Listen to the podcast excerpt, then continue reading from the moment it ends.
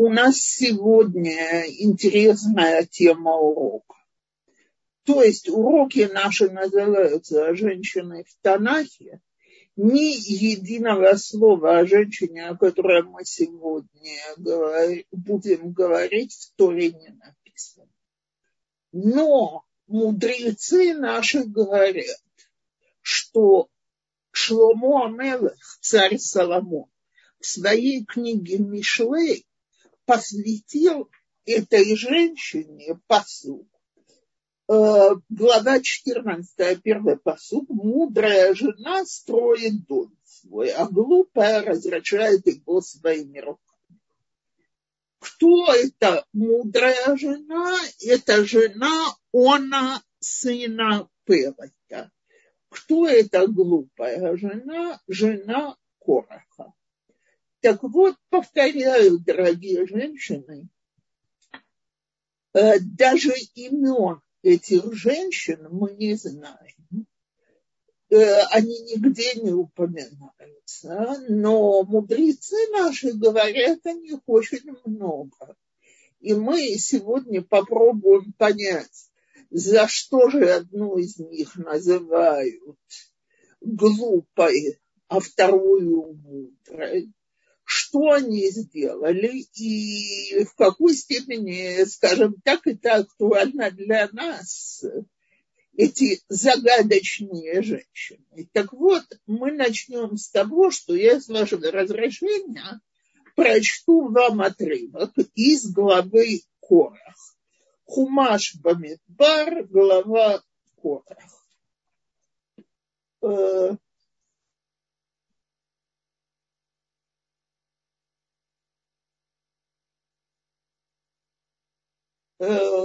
шестнадцатый перек.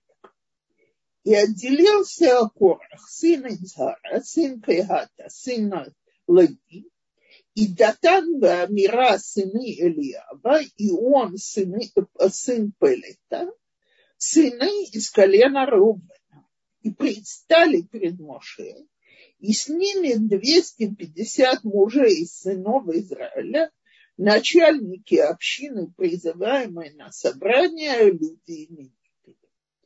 И собрались против Моше бе Аарона, и сказали им: полно вам, ведь вся община, все святые, среди них Господь. Отчего же возноситесь вы над собранием Господним? Слушайте, революция в лагере. Все равны, все святы. Почему Моше и Аарон выделяются? Почему Коганим выделяются? Почему левиты выделяются? Кому это вообще нужно? Все евреи праведники.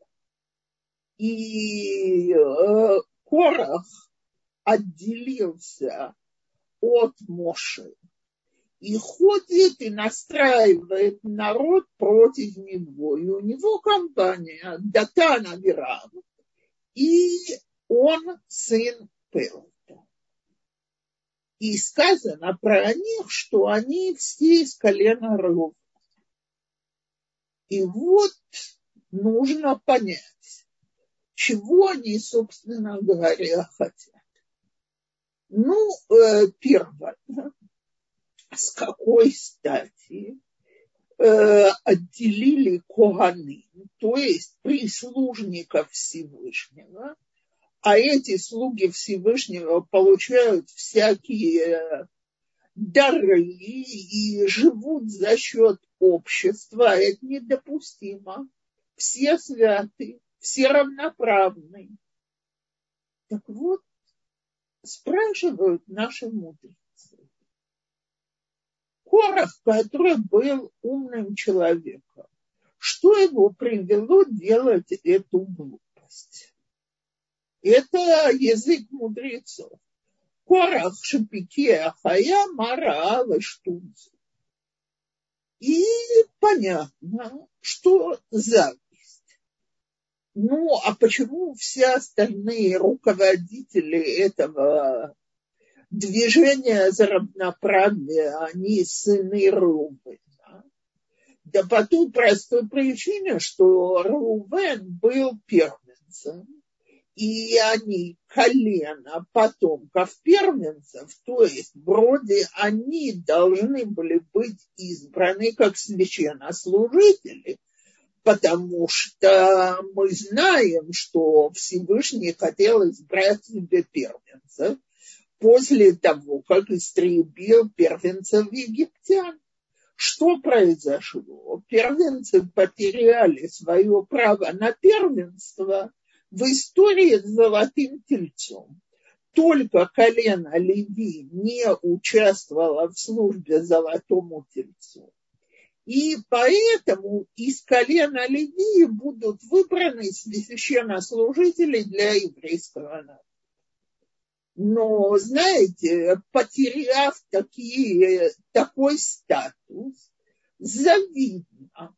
И поэтому э, потомки колена Реувенова, Датана, Бирам, Ион, Бен, Певе присоединяются к Кораху.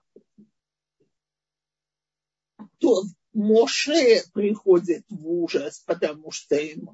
Он делает это все так, как ему велел Всевышний, ему в голову не приходит возноситься над ними.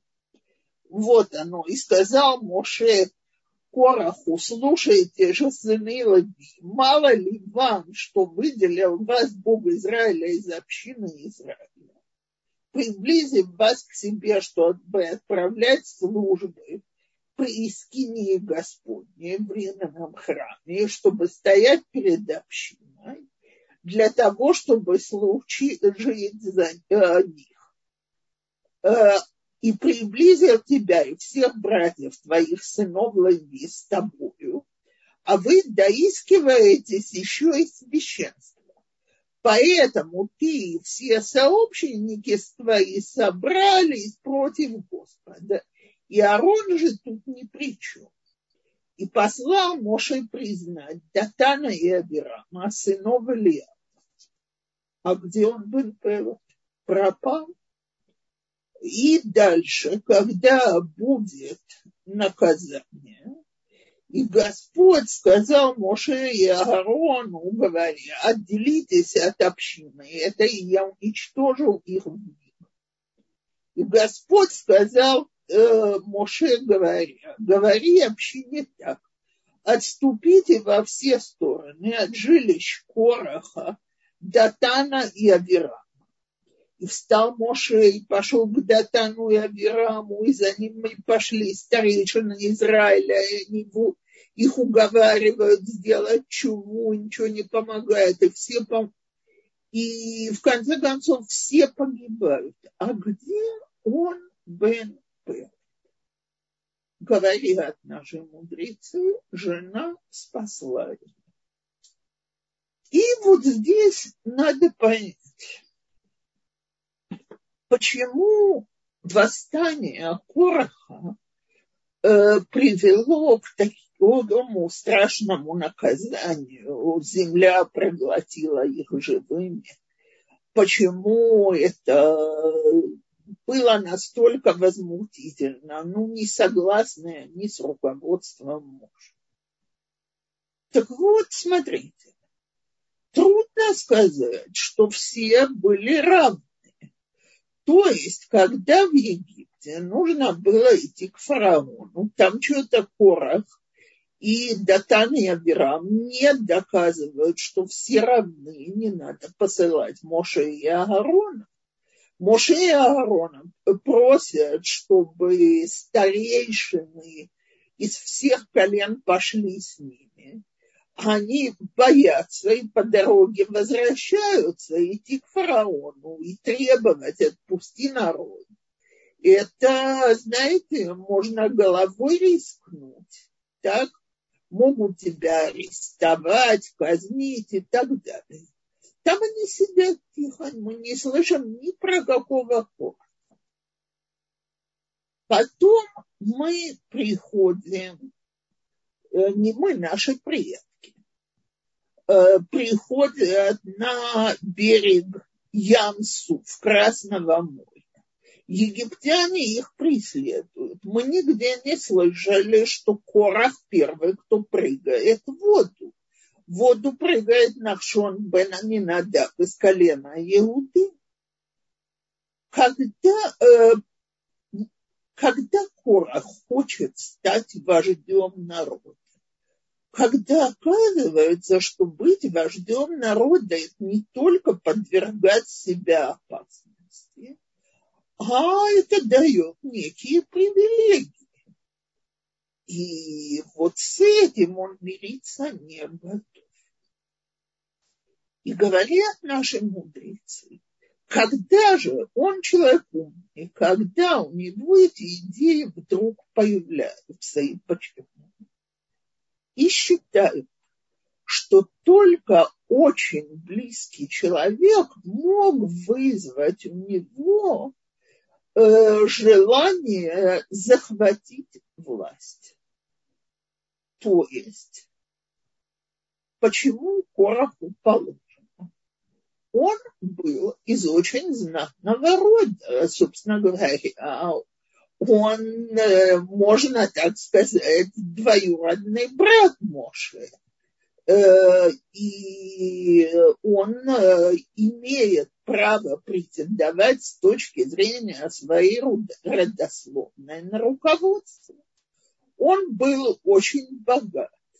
И вот жена начала ему объяснять, а почему, собственно говоря, при всех твоих замечательных данных ты должен быть на втором месте? Ты вполне можешь руководить народом ничуть не хуже, чем Моше. А почему в этом обвиняют жену, а не кого-то другого? Да потому что это не происходит так быстро. Берет время, то есть кто-то родной и близкий должен был все время подстрекать человека, уговаривать, напоминать, они уже год в пустыне к тому времени. И когда это все происходит, мудрецы считают, что никто не мог иметь на него такого влияния, ни братья, потому что они бы иначе. Другие потомки Ицхара присоединились бы к нему, если бы они считали, что это важно. Непонятно дети, потому что мы знаем, что говорится, «Бней Корах ло мету», сыновья Кораха не умерли, потому что они не восставали против Моше. Кто остается? Жена. Так вот, э, что ею руководит? Гордыня. То есть, как говорит Моше Кораху, ты принадлежишь колену левитов. Всевышний избрал левитов служить ему. Ты получил привилегии. Почему тебе недостаточно этих привилегий? Почему ты пытаешься заполучить привилегии Аарона? Он выбран Всевышним. Логично, но не работает, к сожалению. А раз не работает, значит, человек уже очень-очень накручен. А вот про жену Она, сына Пета, рассказывает, что когда, значит, началась вся эта демонстрация прав всего народа, был какой-то перерыв, потому что было решено, что проверка, кого же Всевышний избирает, будет на завтра. И он Пелет, он бен Пелет, отправился к себе в шатер.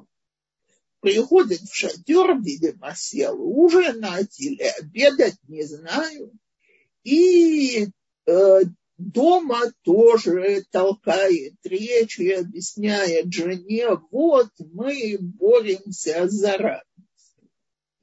Жена слушает всю эту речь и говорит, слушай, И отсюда я цитирую наших мудрецов. А зачем ты вообще лезешь во все это дело? Какая тебе разница, если с не... то, ли, то ли Моше останется руководителем народа, а если его сместят и сменят, так не тебя ж позовут. Корах возьмет его место. Так какая тебе принципиальная разница, кто будет руководителем, Моше или Корах? Зачем тебе ввязываться в спор между ними? Ты от того, что ты в этот спор вмешаешься, ты ничего не выиграешь. Он, Бен Пелайт, обдумывает эту идею, звучит не глупо. Но, слушайте, а есть же еще, так сказать, самоуважение, говорит он жене. Хорошо, послушай, допустим, ты в этом права, но я же уже ввязался в это дело. Я обещал, что я с ними вместе, я вместе с ними выйду завтра на демонстрацию. Мы будем размахивать э, флагами равенства. И вот здесь жена вторично показывает, какая она умница. Она не говорит ему, скажи, что я тебя не отпустила, скажи, что я тебе разъяснила. Не заставляет его спорить с Корахом. Она говорит, дорогой, я беру это на себя. Как ты берешь это на себя? Ничего, ничего, ты увидишь, мы выпутаемся из этой истории. Не надо тебе, иди отдохни. И мудрецы наши говорят, что она его крепко напоила за обедом и отправила спать. Теперь, значит, все это великое, вся эта компания Кораха идет опять выступать и протестовать. И проходят по всем шатрам своих сторонников.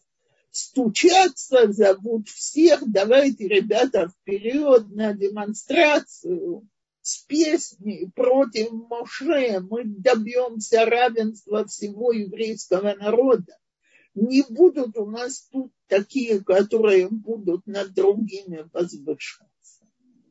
Подходят к шатру Она, сына Пелета, а его жена делает что-то очень нескромное. Усаживается у входа в шатер, снимает покрывало с головы, то есть нескромно, и начинает мыть голову на глазах у публики. Очень неловкая ситуация, и они же все праведники, вся община святая, они не готовы, значит, с такой женщиной вести длинные разговоры. Где он? Заснул. Пойди разбуди, я занята, я мою голову, мне не до этого. Ну, стоять, пререкаться с нескромной женщиной, с непокрытой головой неудобно. Все, они ее все оставляют. Он спокойно продолжает спать, пока все пьяны, пока все события происходят. А наши мудрецы говорят, мудро своими руками построила свой дом. То есть нашла, как уговорить мужа, нашла, как сохранить его статус в глазах его самого. И есть и мидраши, которые говорят, что после того, как произошла вся катастрофа с лагерем Кораха, он проснулся, услышал, что было, узнал, что он спасся от смерти, и говорит жене: ну а что ж теперь делать, я же на улицу нос не высуну. Все будут надо мной надсмехаться, что вот я тоже был среди тех, кто пытался восстать против Моше Рабейну. Жена говорит: ничего не поделаешь, надо идти извиняться перед ним. Что? Позор такой. Ладно, говорит, идем вместе. И говорят, что она первая обращается к Моше Рабейну со слезами. Моше Рабейну начинает выяснять, что это за женщина, которая стоит возле него и плачет, и кричит. Говорят ему: это жена она, сына Пелета. Ой, а он же в конце концов передумал и не участвовал во всем этом восстании. У, значит, он подходит с опущенной головой, стыдится, неприятно ему. Моше Рабейну говорит ему: Всевышний тебе простит и отпускает. То есть жена, она делает все не только для того, чтобы спасти его физически, но и для того, чтобы поддержать его мнение о себе в его собственных глазах. И ради этого она даже готова унизиться и показать окружающим, что она не скромная женщина, но самое главное для нее — это цель – защитить мужа и не дать этому восстанию разрушить ее дух. И я видела сегодня, что Ребе Любавич говорит: какая была разница между женой Кораха и женой Она, сына Пелета? В чем была принципиальная разница между этими двумя женщинами? Что одной из них удалось свой дом построить, а другая его разрушила.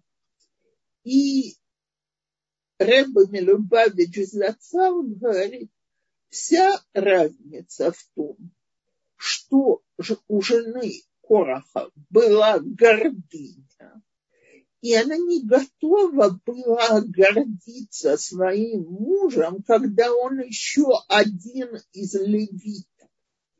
Ей требовалось почувствовать, что у него высокий статус.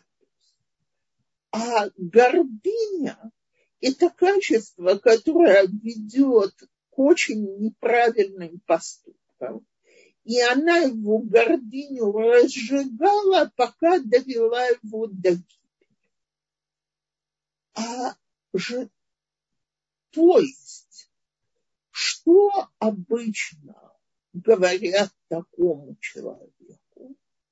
То ты больше того, что тебе дано окружающей средой. Кстати, прошу запомнить, иногда это очень полезно — поддерживать гордость человека в своих глазах. Но в его глазах, я имею в виду. Но в данном случае тот, кто назначил э, людей на эти должности, посты, такой вид службы Всевышнему, был сам Всевышний. То есть он выбрал, чтобы ему служили те, кто были предназначены для этого. И когда человек понимает, что ему даны определенные данные, и он их должен использовать самым лучшим образом для службы Всевышнему, тогда он правильно выполняет свою роль в этом мире. А когда человек все время смотрит: а вот тут этого, такие достижения, такие обстоятельства, а мне не повезло по жизни, и у меня этого нет. И любой ценой этого надо добиться, тогда человек очень-очень проигрывает. А жена Она, сына Пелота, эта гордыня не страдала. То есть, когда она ему говорит, какая тебе разница, кто будет управлять народом, Моше э, или Корах, она, собственно говоря, говорит ему, ты смотри на свою роль в этом мире, не на их роль. Тебя не избрали руководителем всего народа. Значит, это не то, что ты в этой жизни должен делать. И для того, чтобы подчеркнуть степень ее скромности, мудрецы даже не называют имя. То есть она скрытая героиня. Она Она выходит один раз на первый план, но совершенно не размахивая флагами, не крича, вот она я, великая женщина, жена великого мужа. Она выходит на первый план в ситуации крайне неловкой. Мы сегодня не понимаем, к сожалению, хотя люди, которые всегда стараются вести себя скромно, может, могут понять, не верю, что в той же степени, что это такое, в той же степени, что в те времена, я имею в виду, что это такое публично рисковать тем, что ты будешь заклеймлена как нескромная, распущенная женщина. И тем не менее она предпочитает понизить свой статус в глазах окружающей среды, лишь бы спасти своего мужа, потому что она понимает, что это ее задача. Ее задача – уберечь его любой ценой. А когда эту задачу ей удается выполнить, то наши мудрецы говорят, что она заботится и о том, чтобы вернуть ему его статус в окружающей среде, то есть она вместе с ним. И первая, хотя она ничего дурного не сделала, идет просить Моше Рабейну прощения только ради того, чтобы помочь своему мужу чувствовать себя нормально в среде э, еврейского народа, а не чувствовать себя, э, как бы сказать, отброшенным от общества. И это история женщины, которую Танах от нас скрыл. А устная Тора и мудрецы ее раскрывают. Теперь всегда можно задать вопрос, а происходило ли это? Э, то есть, я уже не раз говорила, что мидрашим не по всем мнениям, это абсолютная правда. Но в данном случае я уверена, что история с Корахом была страшно травматичной для всего еврейского народа. То есть это попытка восстать против руководства Моше. Больше такое не повторяется. И страшная смерть тех, кто это сделал. Понимание того, что Моше, он на другом уровне, и Аарон, он тоже на другом уровне. Это не просто дается, потому что есть сильная зависть. И Я думаю, что эту историю передавали из поколения в поколение именно как устную Тору, как себя надо вести. И поэтому дошло до наших мудрецов, каким методом жене Она, сына Пелета, удалось спасти своего мужа, и что она для него сделала.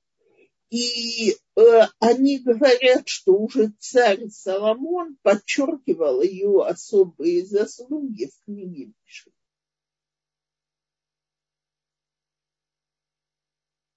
То э, мы более не менее закончили с этой историей.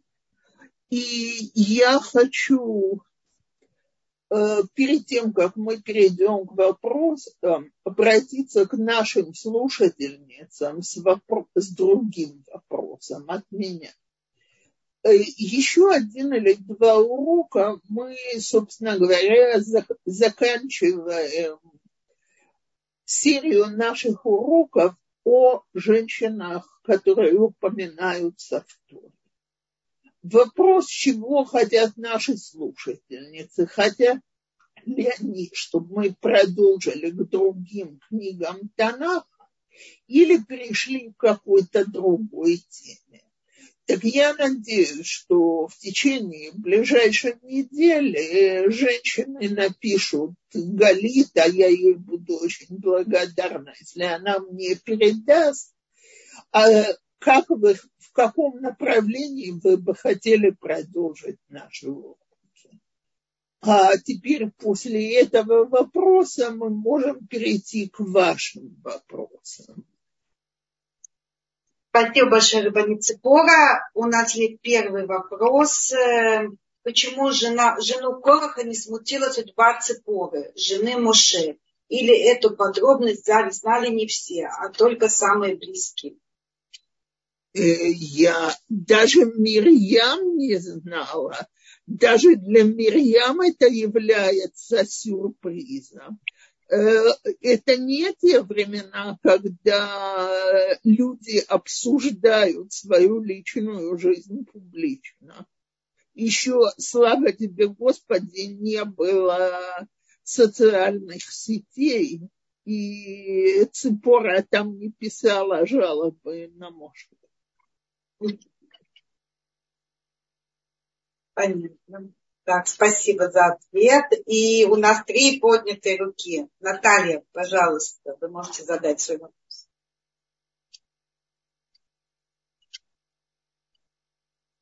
Наталья. Пока Наталья не получается. Лиза, мы слушаем вас.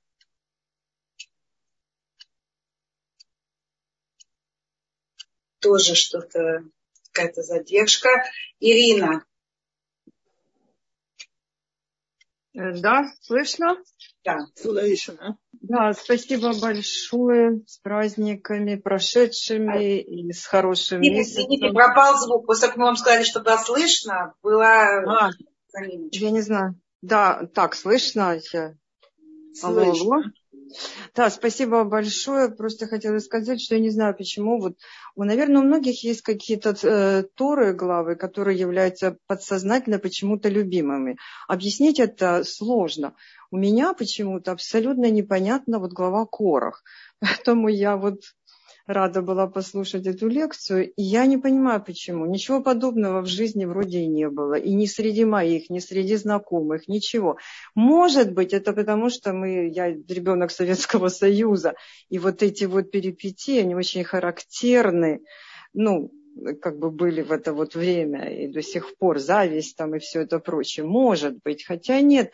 А может быть, потому что вы перечислили так много в этой главе, всего, и вот на моральном уровне, на уровне переживаний, может быть, поэтому. Вот. Мне просто интересно, есть ли у людей любимые главы, и почему та или иная глава может быть созвучна кому-то. Иногда совершенно, ну вот казалось бы даже, и ведь это же не, не, но не, не то, что со мной что-то происходило или с близкими. Вот так. Но, правда, очень почему-то именно эта глава впечатляет. Может быть, потому что еще драматически такой вот, э, когда все так вот живьем, вот такое наказание было, хотя ведь и другие наказания достаточно яркие. Мы наблюдаем за весь этот период, да, как еврейский народ шел туда, вот, в землю Израиля. Ну вот просто так решила поделиться. Еще раз спасибо вам, спасибо Толдот за такие темы.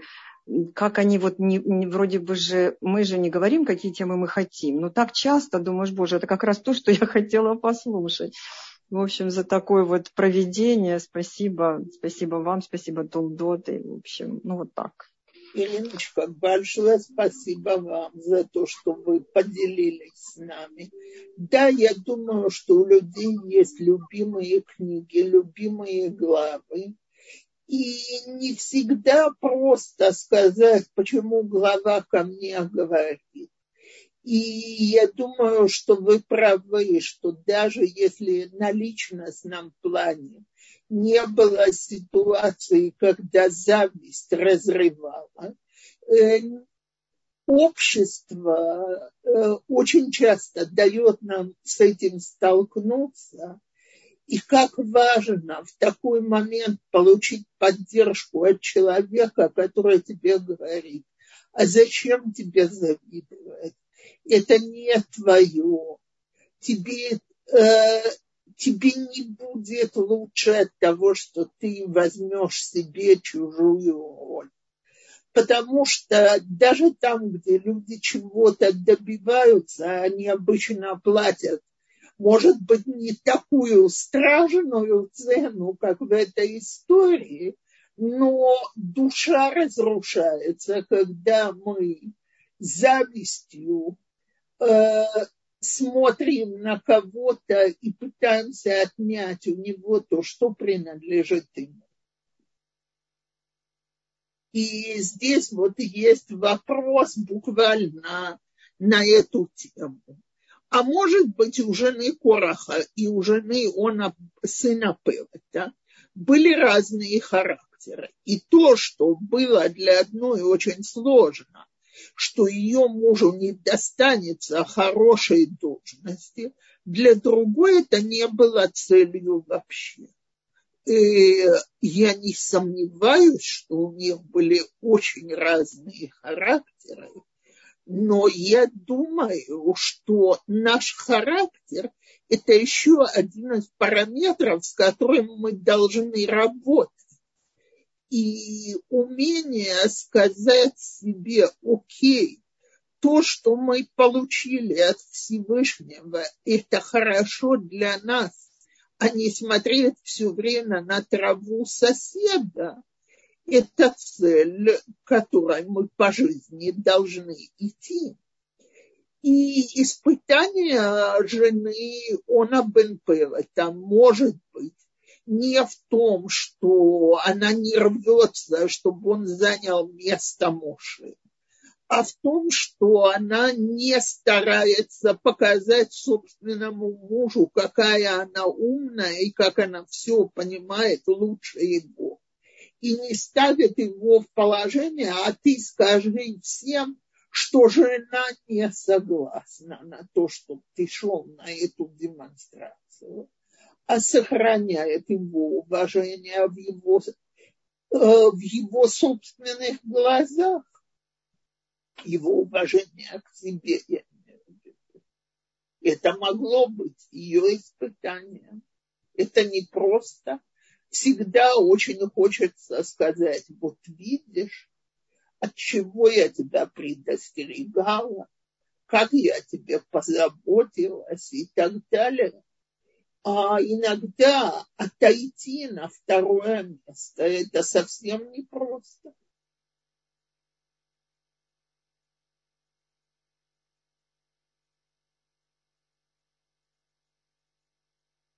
Спасибо большое. Но есть, ну, говорят, за каждым успешным мужчиной стоит э, женщина. Так ведь жена Кораха тоже желала ему успеха. И карьеры и так далее. э, Уки. В чем была тогда ошибка? Э, ошибка была в том, что она ему желала чужой карьеры. Что я имею в виду? Место уже было занято.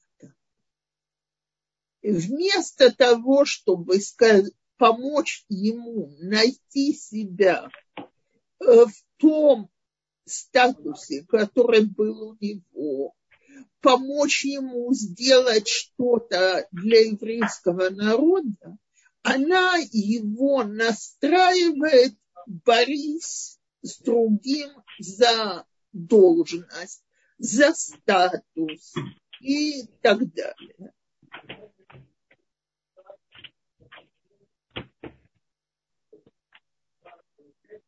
Но всегда что-то место занято. И он Значит, оно не мое. Значит, оно не мое. Если вместо меня выбрали директором школы и кого-то другого, уже выбрали. Это же не так, что они стояли перед этим выбором. И, так сказать, нужно было выбрать, кто может руководить еврейским народом. Уже пришло назначение, первосвященником будет Аарон. Доказывать, а нам вообще не надо первосвященника, раз не меня выбрали, это уже совсем другой уровень, чем пытаться соревноваться на конкурс первосвященников. А предвыборная кампания как должна разворачиваться? А тут не было предвыборной кампании. Ну, поскольку... Да, а вот вообще как идеально должно быть? Есть какой-то... Мы говорим о чем? О выборах в нашем мире. И я хочу сказать, что когда я была молоденькой девушкой, каждая из партий старалась представить свою программу и какую пользу она принесет государству, народу и так далее. На последних выборах мы слышали только одно: какой вред принесут остальные, если они будут выбраны. И почему эти люди не могут, то есть не почему я могу и должен быть избранным, а почему другие не должны быть избранными. И это в моих глазах уже несколько, э, несколько предвыборных кампаний совершенно э, понижает моральный облик тех, кто избираются, совершенно э, нет никакого ощущения, что кто-то из них думает о том, какую пользу он может принести. А ощущение только одно – захватить у другого его часть. Спасибо. Как раз вот я хотела поговорить о, о том, о современности в нашей жизни. Как это может проявиться и как можно уловить вот, вот эту тонкую линию, о которой мы сейчас говорили, где будет, где добро, где зло, где поддержать мужа, а где наоборот ему помочь тем, чтобы он не пошел тем путем, который он хочет пойти.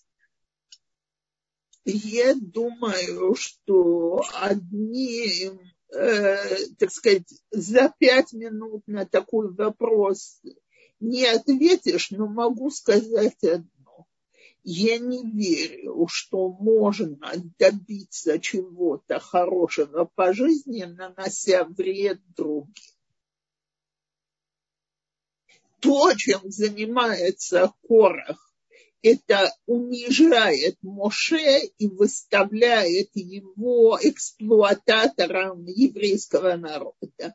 И так как мы не Парашат Корах учили, а говорили о жене она сына Пелета, я не приводила все мидраши, которые наши мудрецы говорят о том, как он ходил от одного к другому и объяснял, вот как само то, что выделили коганим, первосвященников, и возвысили их над другим, как это приведет к эксплуатации народа, и как те будут наживаться за их счет, и как всем будет плохо, а вот он борец за равенство. Моше нигде не пробует унизить Кораха. Моше везде говорит ему, выбор сделал Всевышний. Не я назначил своего брата на перспективную должность, а выбор сделал Всевышний. Не восставайте против его выбора. Он нигде не доказывает, что Корах он жалкая, ничтожная личность.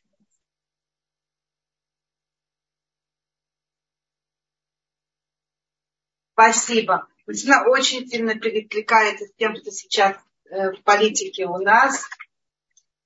Ну, уже нет времени, наверное, об этом поговорим. Там есть вопрос в рубрике «Вопросы и ответы». Вы видите?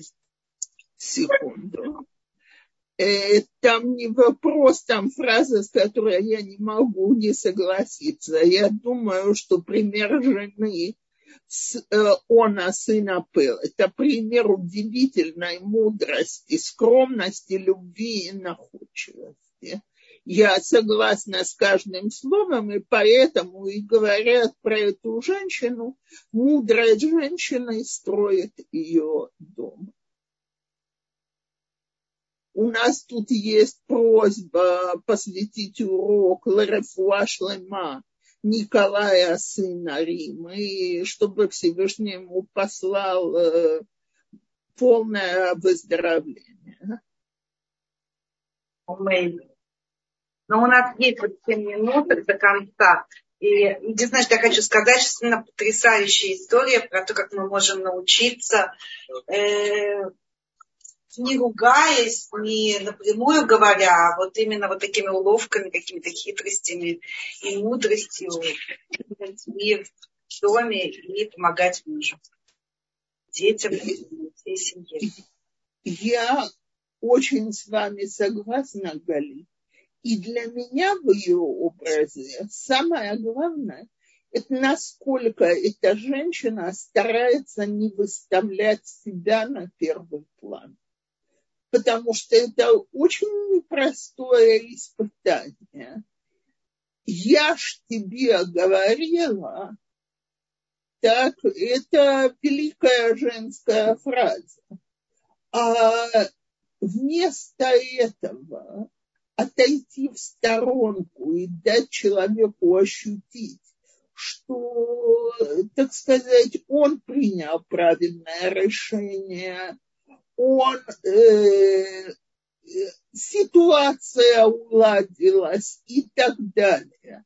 И проявить к нему вот эту вот, э, это уважение, это, эту снисходительность не с, с, сверху вниз, а стать за кулисами.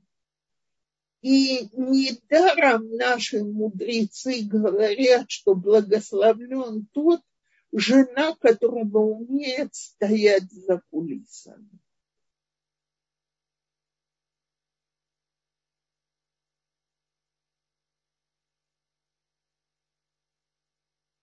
Спасибо большое.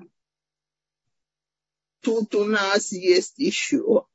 что это очень хороший урок для Шлом Байт. Я абсолютно согласна и думаю, что сегодня, в двадцать первом веке, мы все нуждаемся в этом уроке, и все абсолютно, включая себя вместе со всеми, должны себе об этой скромности напоминать постоянно.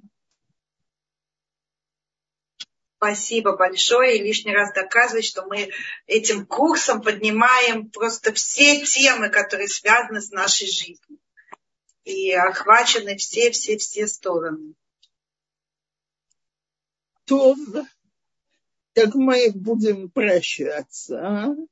И я еще раз прошу, я уже видела одну реакцию женщин продолжать дальше с книгами Танаха. Если не будет других просьб, заказов и так далее, то мы, видимо, так и сделаем. Если люди хотят какой-то перемены, то постарайтесь написать об этом, Галит. Да, мы очень ждем от вас темы, это нам очень поможет, и действительно мы хотим делать максимально интересными и важными для вас эти встречи. Использовать это время. Так что, пожалуйста, даже можно голосовать. Заранее спасибо. И если даже мы продолжим с этой темой, скучно не будет, это я обещаю. У нас еще очень много интересных женских судеб. Всего хорошего всем. До свидания.